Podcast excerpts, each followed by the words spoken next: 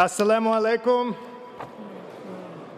Good evening and welcome back to Harrisburg. It is an honor to be given the opportunity to join you here today at the nation's longest running Muslim convention, the seventy-first annual Jalsa Salana. And on behalf of the entire Central Pennsylvania region, we are so pleased that you have chosen Harrisburg as the site of this important conference for the last decade. I understand Jalsa Salana dates back to eighteen ninety-one. It is incredible to think that gatherings like this one have been held annually for well over a century in numerous countries around the world, drawing thousands of people together for spiritual renewal and growth. The longevity of this event is a great testament of your faith and your leadership, not only within your own community, but also in the community at large and in your relationships with people of different faiths. You work hard to convey the true tenets of your religion by promoting peace and understanding, and by standing against violence and aggression toward any person, regardless of their faith or race. I thank you and commend you for the fine example you have set for all of us. And I express gratitude uh, to the exemplary leadership of His Holiness Mirza Masroor Ahmad, who has been a leader of compassion and a tireless advocate for peace. Your theme this year, compassion in a time of conflict, could not be more timely and relevant to our world today. Showing compassion to others, recognizing our responsibility to be respectful of one another, embracing the opportunity to engage in meaningful dialogue about issues on which we may disagree are each vital steps toward resolving conflict in a productive and peaceful way. In reflecting on what I wanted to say here today, I decided to look up the meaning of the word compassion back to the dictionary. The definitions varied a bit, but they were all pretty similar, defining the word as deep awareness of the suffering of another, and a sympathetic consciousness of others' distress together with a desire to alleviate it.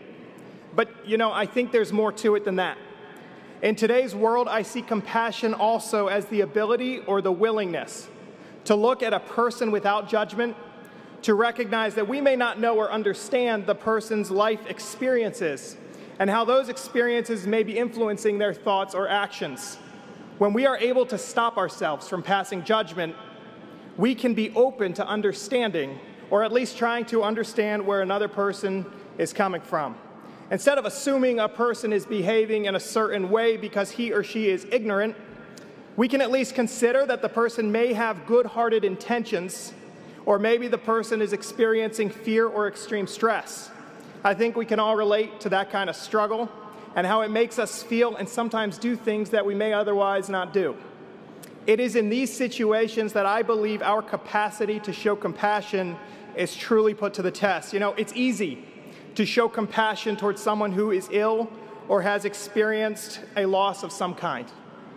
But when someone says hateful things or acts in a hateful way, how can we show them compassion then? And do they even deserve it? Going back to my research about the meaning of the word compassion, I read that the word comes from the Latin origins and literally means to co-suffer, or to suffer together. What a simple but poignant way to view compassion. I firmly believe that if we suffer together, by showing compassion to all, it enables us to learn together, grow together, build bridges together, and achieve the American dream together. Because if we stand up together, if we embrace freedom, if we show kindness to our neighbors, we have a shot, a chance, we have an opportunity to shine a beacon of light to our communities and give a ray of hope to an entire generation. I admire your community's commitment to showing compassion for all, even in the face of conflict. It is that common goal and the good work it has led you to do that makes the Ahmadiyya Muslim community such an important part of our Commonwealth, our nation, and the world. Now, I have a certificate here from the Pennsylvania House of Representatives to be presented to His Holiness. If I can uh, present that to you. Yes, sir.